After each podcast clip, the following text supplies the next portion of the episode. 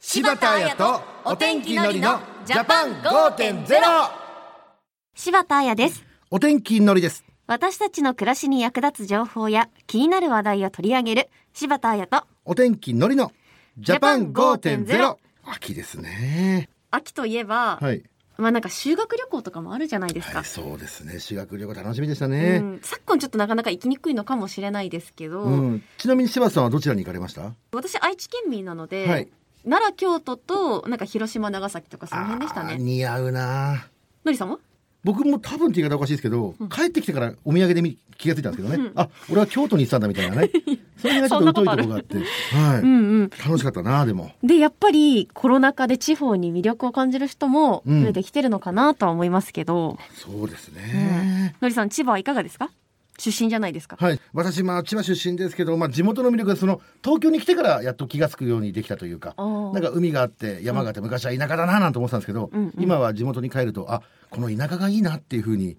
えー感じますねうん、なんかこう環境とかはいいですよね、はい私も名古屋出身なのでいつか絶対名古屋に帰ると決めてるんですけど結構ね考えてんですよちゃんとまあ今の時代この東京からね地方に拠点を移そうと考えてる企業とかもね意外と多いんじゃないですかねということで今日のテーマは支援します企業の移転や人の移住東京から地方へですそうですねこの移転とか移住をするとねこの支援があるっていうことにね、うんでそれとこの東京から地方へのこの地方っていうのはこ確かのにどこまでを指すってことなんですかね関東圏でもいいんですかねねじゃあそれもちょっと聞きたいですよね、うん、いっぱいお話聞いて一緒に考えていきましょう、はい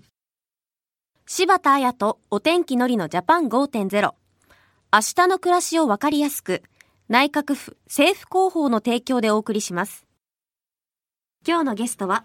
内閣府地方創生推進事務局企画官の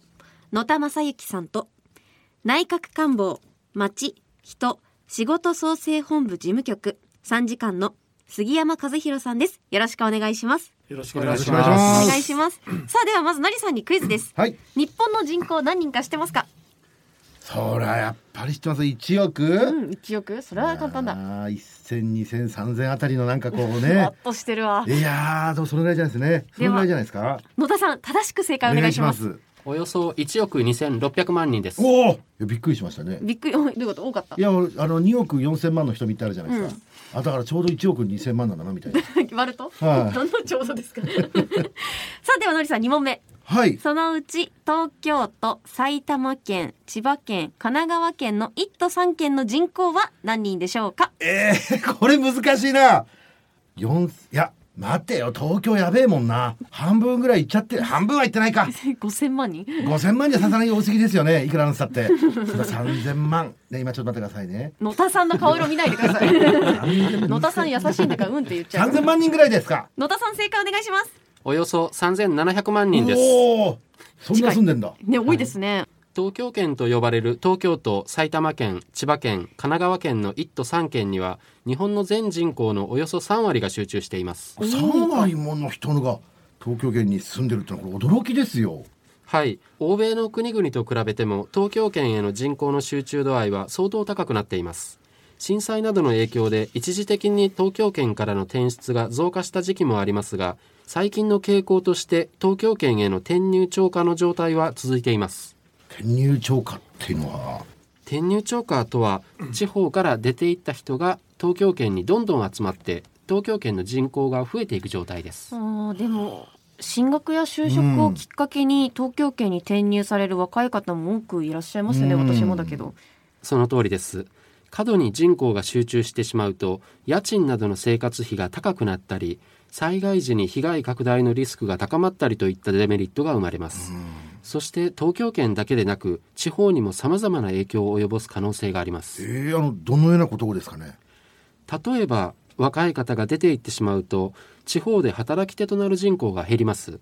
その影響で地方の消費市場や経済が縮小してしまい、さらに人口減少が進むという悪循環に陥ってしまいます。まあ、確かにこの若い人がね東京に出ていってしまいこの地方で働く若い人が少なくなってるって話は、まあ、聞いたことありますけどね。また人口が減りすぎると地方都市としての機能を維持すること自体が難しくなり地域の魅力や活力が失われてしまいかねませんそうか素敵な街たくさんあるのに魅力や活力がなくなってしまうのは悲しいですねこれ対策はないんですか何かはい、政府では若者が地方で働きたいと思えるような環境を整えることで地方への新たな人の流れを生み出すことを目指していますそのための取り組みの一つとして東京23区内の企業を中心とした地方への本社機能の移転を推進しています推進というと具体的にどういうことをされているんですかはい地方拠点強化税制という税制優遇措置を設けています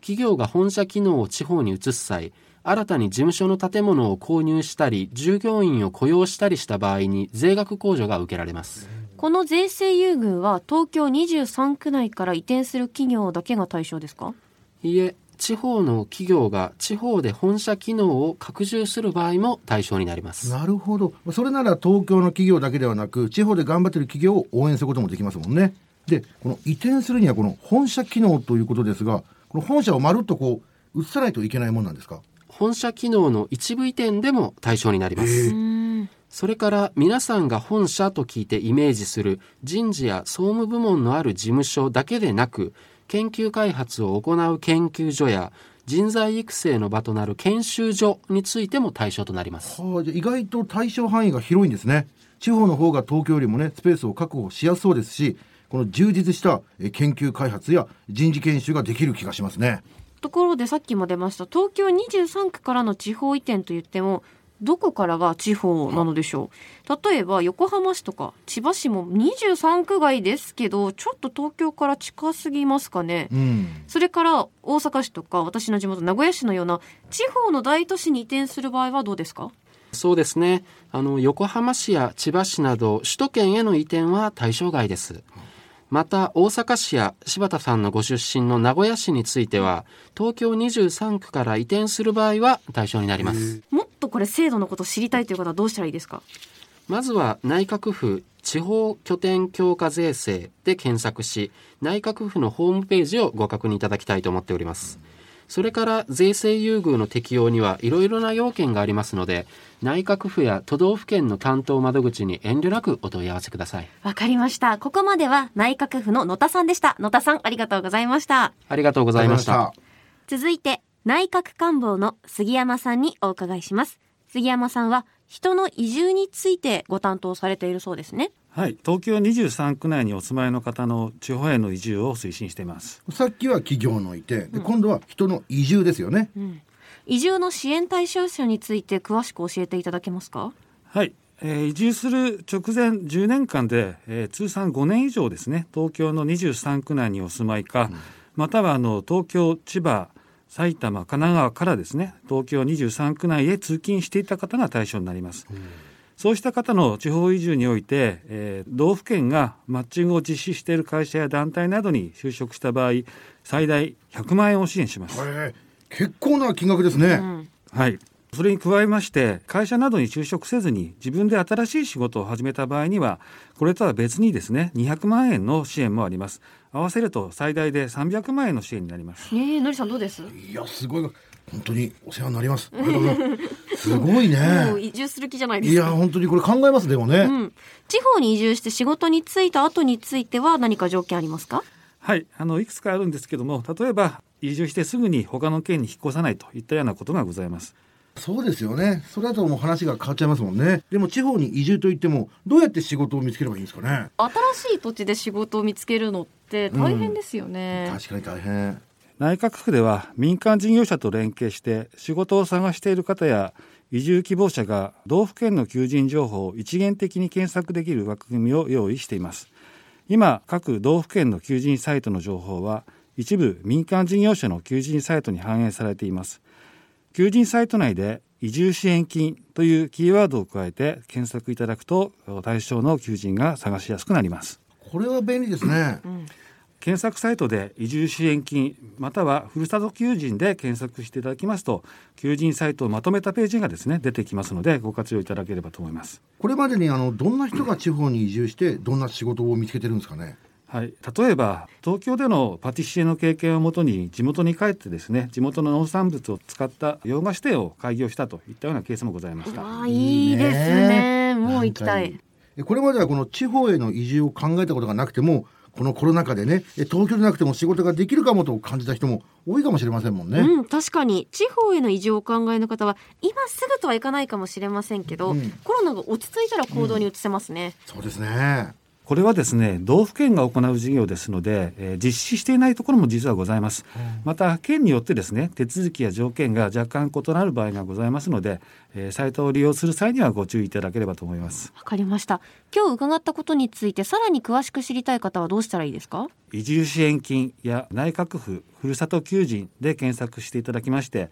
内閣府のホームページでご確認してくださいまた求人サイトでもですね移住支援金で検索いたしますと移住支援金の対象となる求人を探していただけますわかりました今日は企業の移転と人の移住についてお話を伺いました野田さん杉山さんどうもありがとうございましたありがとうござあいりまがしとうごたざいあまりしがとうたござい。ました。柴田彩とお天気のりのジャパン5.0